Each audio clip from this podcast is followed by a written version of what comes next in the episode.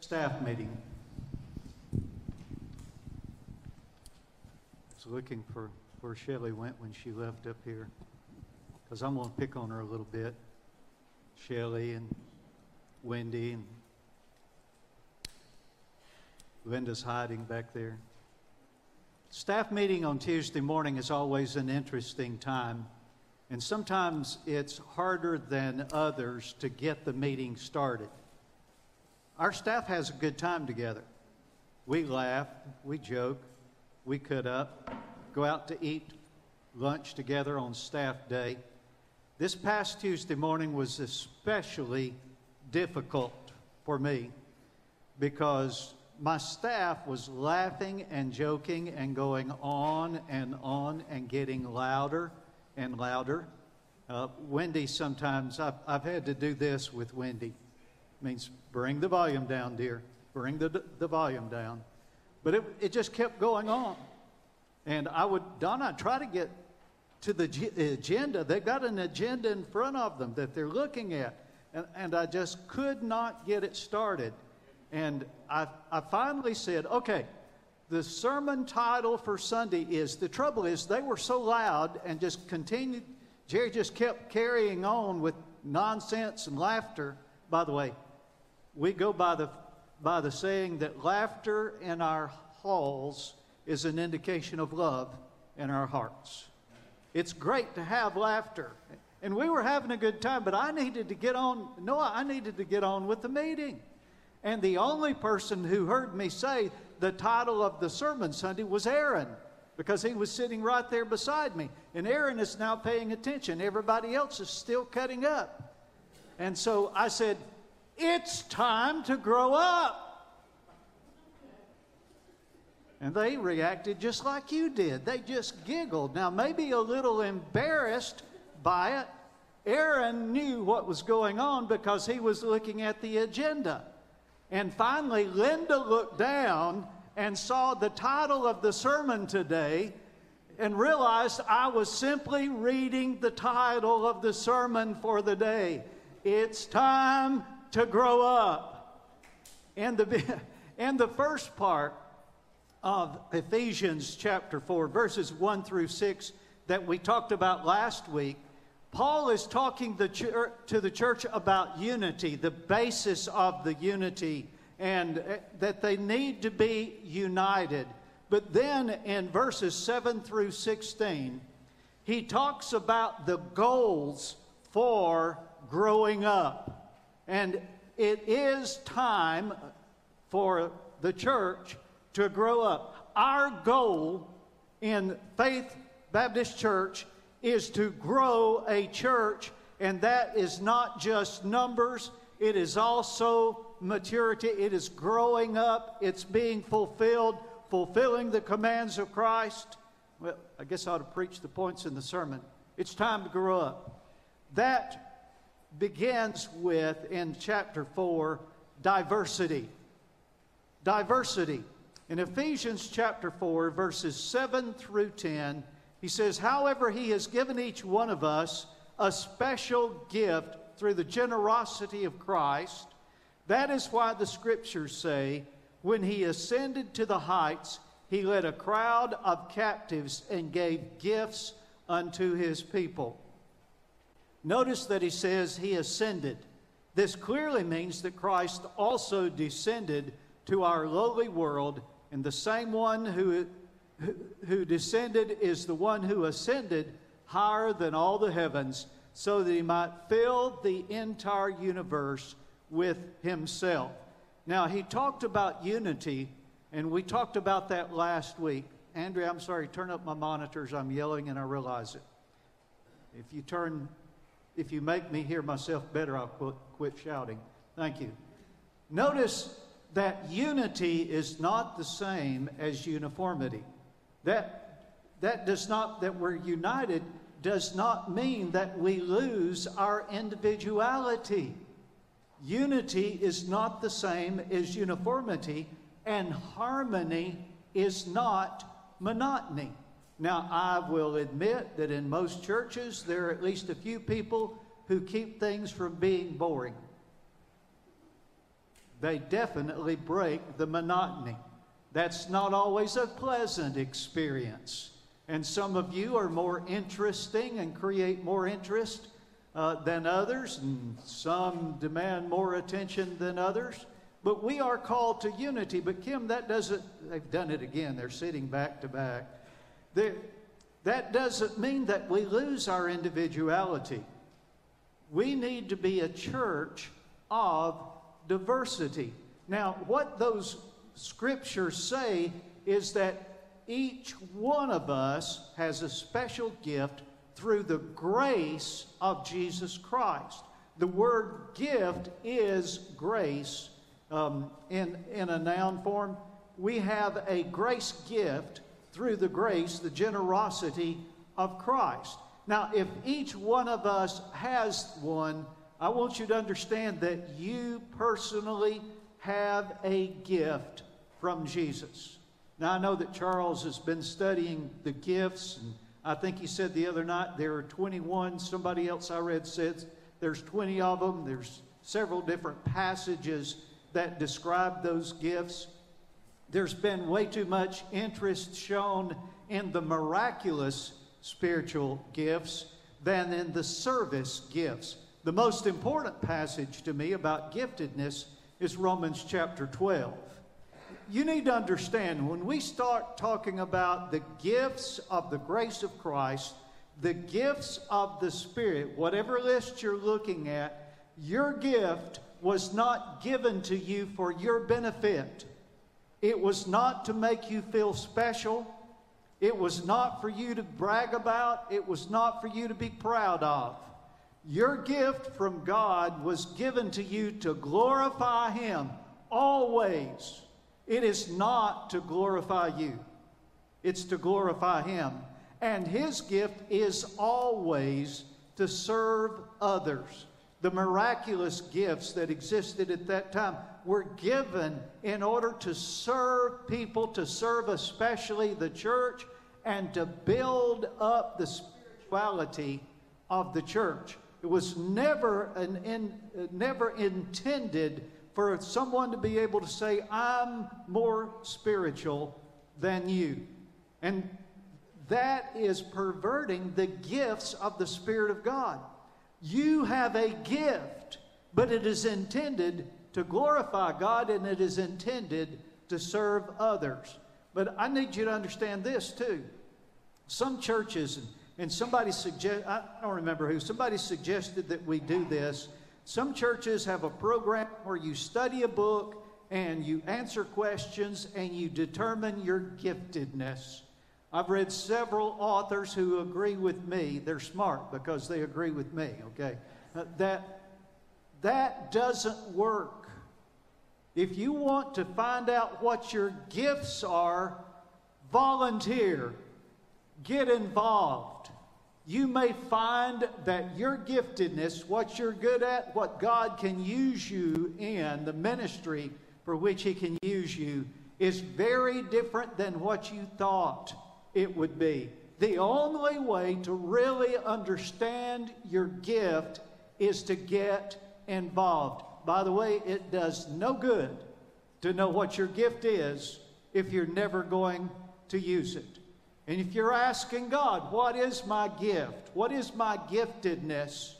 He is not going to answer you if you have no. Why should He answer that prayer if you have no intention of ever doing anything with that gift? Your gift, not only do you have a gift, but your gift is different from everyone else. But grace was given to each one of us get, get this, according to the measure of Christ's gift. He picked out a gift specifically for you. The size, the breadth, the width, the depth of that gift is according to your willingness and your ability to use it. Again, why should He reveal your giftedness to you if you're not going to use it for His glory. And not everyone is as gifted as someone else. We're not all gifted in the same way. Um, some of you can sing, and some of you, I've stood beside you when you tried to sing. Some of you have an ability to teach that is amazing. Not everybody can do that. Some of you make really good grandparents to the little children. And those of you who say, I've done my duty, you love on your grandkids. Why can't you do the same thing to the children of our church? Thank you, Don. I was wondering if anybody would say amen. What would I do without Don? Your giftedness is different than everyone else. And your gift was given to you for his glory. That is why the scriptures say, when he ascended to the heights, he led a crowd of captives and gave gifts to his people. Notice that it says he ascended. This clearly means that Christ also descended to our lowly world. This is the identification of the ones who of the one who gave the gift. In case anybody misunderstood, Christ descended to this world from heaven. I remember our initial foray into Kenya when we left our home, packed up our goods, and moved to Kenya. I've, I've told you before that we felt like everyone we'd ever known had, had died. And we ourselves alone were left. Brenda cried all night the first night there. That's okay. I cried all night the second night there. It's okay to laugh. People generally laugh when I say that I cried all night. But the thing that helped me, Noah, in doing that and the grief over losing home and family and going to live in Africa was realizing that what I did, Sarah, was very small indeed compared to what Jesus did when he left the glory of heaven and came to live in this sinful world. That's what that ascending and descending is all about. He made a sacrifice and he deserves to be glorified by the gifts that he gave. You have a gift. It's a different gift from anyone else. But every single person in this room, you say, Yeah, that's true of the pastor, that's true of Aaron, that may be true of Todd, that, but not me. I'm here today to tell you, and God brought you to this session this morning so that He could tell you, you have a gift. You remember what I said? I'm not one of those guys who says, don't take this personally. I want you to take it personally. You have a gift from God, and it's different from anybody else's gift. You need to find your gift and use it for the glory of God. The other thing that's necessary for the church to grow and to grow up, and it's time to grow up, is ministry ministry. Notice that he says, notice, uh, no, that's funny.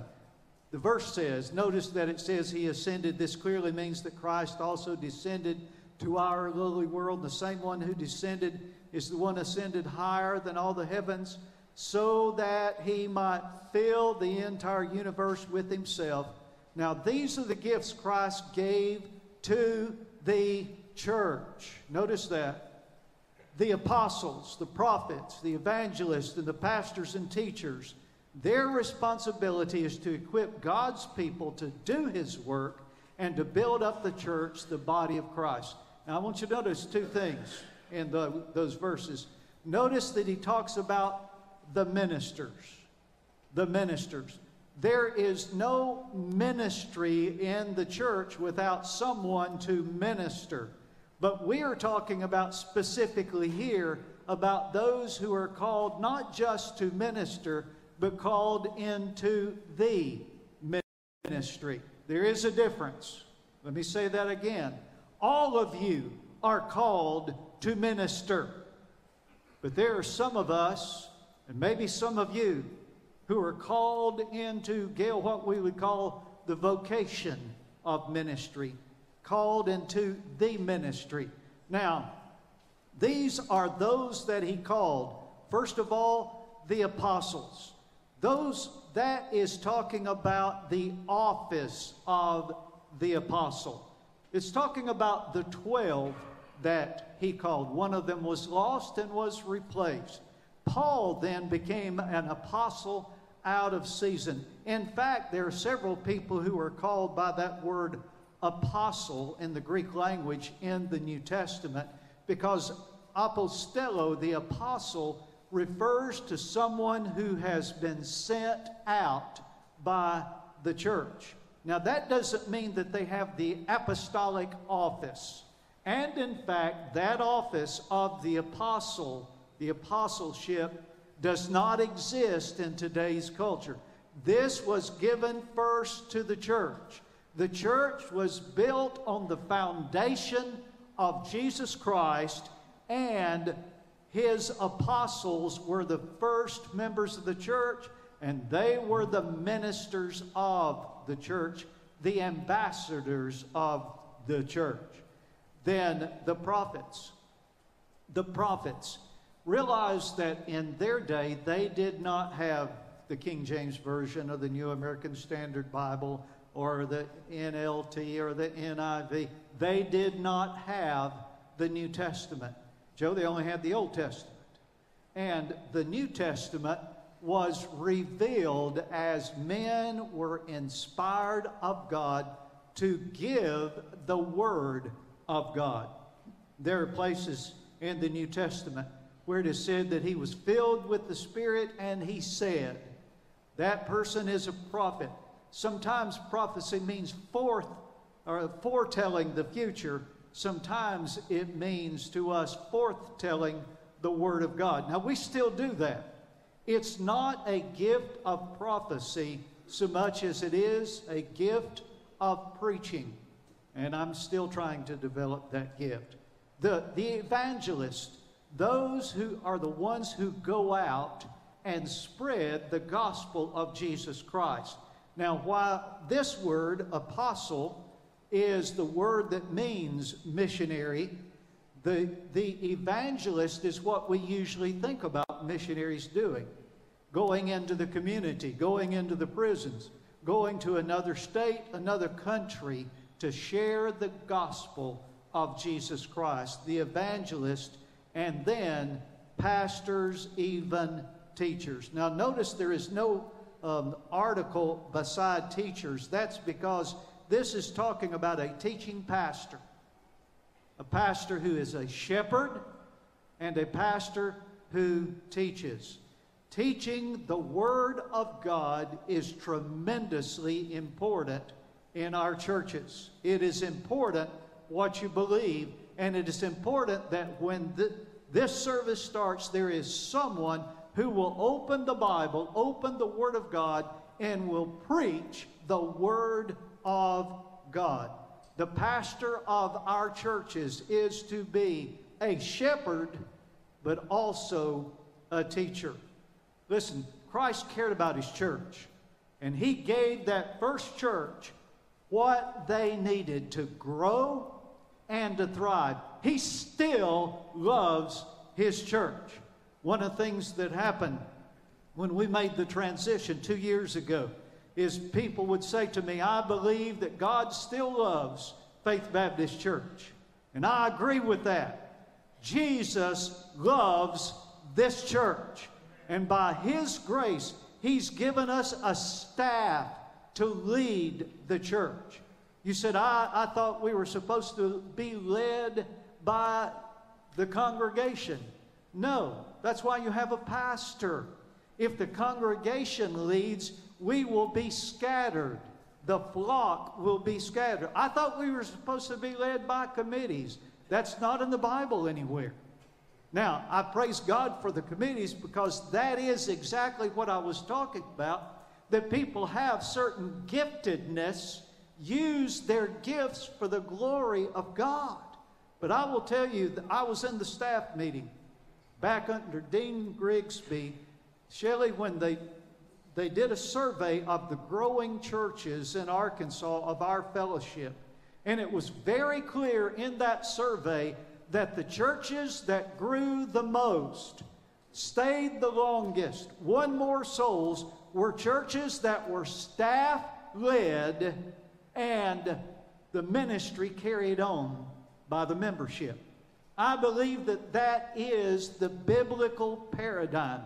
I thank God that we are adding someone to the staff who will come in and use his giftedness, his training as a part of the staff to lead this congregation.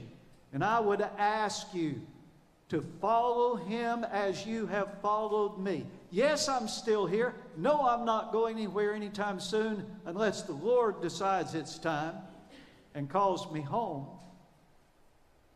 But I need you to show the same love and respect for Todd Dornan as you have for Aaron and as you have for me.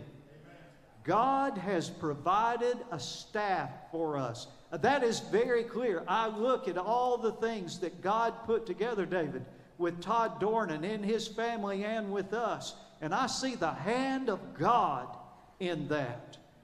God's plan, staff led, and the ministry by members. That is what it says is the purpose. The ministry and then the their purpose, the purpose of the ministers, is to equip God's people to do His work and build up the church, the body of Christ. It is not the purpose, the plan for the ministers to do all of the work. The membership is to do the work that they're trained to do by the ministers. Our responsibility as a staff is to challenge you. I told my staff when, when I first began that ministry is all about people. And we're going to love the people. The congregation is not the enemy. We will love our church. Amen. And I told them, I believe with all my heart, if you cast a vision, if you show them a vision and motivate them to see that they can complete that vision, they will charge hell with a squirt gun. It is our job, it is our responsibility, it is our purpose to cast a vision for you to let you know what part you can play in that, and then your response needs to be to take your place and do the ministry Howard Hendricks once said, The church is too much like a football game. 50,000 people in the stands, desperately in need of exercise, watching 22 people on the field, desperately in need of rest. It's not the staff's job to do all the work. Don't you ever say, please, well, we've hired you to do that. No, God's called me to train you and to motivate you to cast a vision, let you see what you can do, and then for you to do what God has called you to do. Then, for the church to grow, there has to be maturity. Maturity. He says in verses 13 through 15, this will continue until we all come to such unity in our faith and knowledge of God's Son that we will be mature in the Lord, measuring up to the full and complete standard of Christ. Then we will no longer be immature like children. We won't be tossed and blown about by every wind of new teaching we will not be influenced when people try to trick us with lies so clever that they sound like the truth. Instead, we will speak the truth in love, growing in every way more and more like Christ, who is the head of his body, the church. I want you to notice some characteristics of maturity because there's there are too many Christians who've never grown up. May have been saved for a long time, But in maturity, they're still babes in Christ. The church at Corinth was full of them. We talked about that this, this year in the series on unity in the church from 1 Corinthians. There are plenty of babes in Christ, just like in Corinth, in churches today. I'm not specifically speaking of our church, but every church has some people who should be mature, but they are not yet. What are the characteristics of maturity in Christ? Well, for one, Christ likeness. They will continue until we all come to such unity in our faith and knowledge of God's Son that we will be mature in the Lord. Get this, measuring up to the full and complete stand, a standard of Jesus Christ. I need you to understand, you may be the only Jesus some people will ever see. Will they see Jesus in you? My name, by the way, some of you don't know this, and I don't use it uh, because when the principal gave me my high school diploma, Joyce, he said, That sure is a long name. And I, I would have thought he had said something about congratulations on getting here with a diploma, but he said, That sure is a long name. My name is Leonard Herschel Rayburn Jr. I'm a junior. My dad was always called Herschel, Herschel Rayburn. Um, my mom said Leonard is too big a name for a little baby like that, so they called me Lynn, and she spelled it L Y N N. And for all my life, I've been saying two N's in Lynn and no Y in Rayburn. I'm known for, for telling people how to spell my name. The more, I, the older I get, the more I look like my. I look him in the mirror and I see my father. I have his name except for the junior, but I'm not my dad. I'm me. But I look like him. I remind people of him. I hope at the same time I'm looking more and more like Jesus. I remember the story I told you about the little boy who came back to the man who gave him money he had lost, gave him some money to go buy a loaf of bread for his family. And kid came running back and said, Are you Jesus? I knew a pastor in Florida, W.W. Watson, First Missionary Baptist Church of Auburndale, Florida. Kid one time saw him in the grocery store and said to his mother, There's Jesus. And I hope that more and more we're looking like Jesus. Some of you will be the only Jesus. I'm, you kids at school, whether you're talking Ouachita or whether you're talking Sylvan Hills or North Little Rock, among those kids, you'll be the only Jesus that some of them will ever see. Your influence is huge. Well, not only Christ likeness, but stability then we will no longer be immature. We won't be tossed and blown about by every wind of new teaching, false doctrine. We'll not be influenced when people try to trick us with lies so clever they sound like the truth. Our teaching ministry in this church and our study groups is important. Some people say, Well, I believe in Jesus and that's all I need. Doctrine is not important. And I said to you, I think two weeks ago, about the lady who came out and told the preacher, I like your preaching because you don't preach no doctrine, nor nothing. It's the nor nothing that got me, Ellen. If you don't preach doctrine, that's a double negative, by the way. Does that mean, Ellen, that you do preach doctrine? I, you don't preach no doctrine. Anyway, that double negative thing doesn't work. I, I, discovered a long time ago that if you ask a girl for a date and she says no way, no how, that those two negatives don't mean yes. I finally got you to laugh. You're a hard crowd today. Our doctrine is important, and it is important that you know what you believe, you know what the Bible says. I said last week, I'm not a Baptist because I grew up that way. I'm a Baptist because that's biblical. I believe Bible doctrine, and that teaching of doctrine will give you stability. You're not mature if you can be easily led astray. When you leave this place someday and move somewhere else, for goodness sake, find a church that teaches the truth, not what makes you comfortable, that teaches the truth because your doctrine is your stability.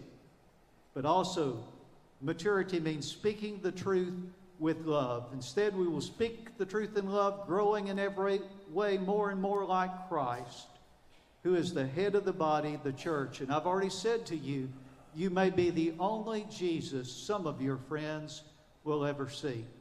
Then, the fourth part of growing in the church is the sense of community. He makes the whole body fit together perfectly. As each part does its own special work, it helps the other parts grow so that the whole body is healthy and growing and full of love. Now, each part, that means members of the body, the local church. He makes the whole body fit together perfectly. The church is important to Jesus, and it should be to you, and it should be to me. Let us make sure that we do no harm to the church. Jesus loves the church. And I hope you love your church. Never do harm to the church of the Lord Jesus Christ. Each one doing their part. That means as a member, you're using your giftedness. Each part does his own special work. You're doing your part. You're doing what you can. That's true with the finances. That's true with the ministry. That's true with everything in the church that you're willing to volunteer and you're willing to serve using your giftedness. When members refuse to use their giftedness in the local church, the body that is the church cannot be healthy. Use your gifts. And when that happens, it grows the church. It helps the other parts grow so that the whole body is healthy and growing and full of love. Listen, community means everyone doing their part, not being spectators. I know it was exciting, Gail. I said that. Had to be exciting. David, were you there yesterday in the stands? Amen. That had to be exciting. Guess what? This is not entertainment. This is feeding. This is to challenge you. you. When you say that preacher stepped on my toes, well, amen. This is supposed to be a time of challenge. Community means everyone doing their part, not being spectators, but participants.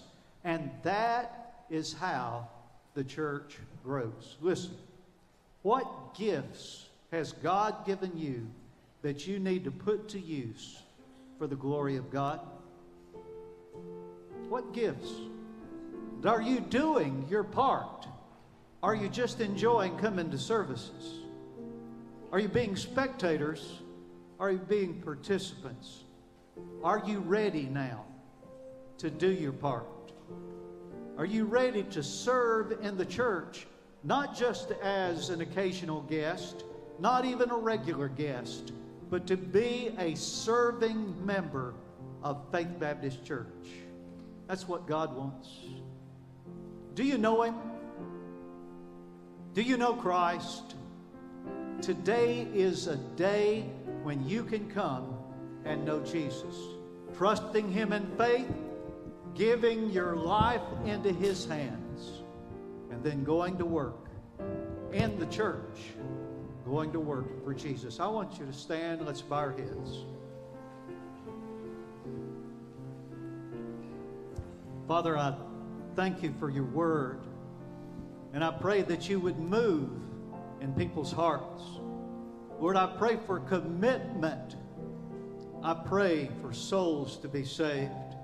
I pray for people who come for baptism, for membership in the church. And I pray that right now.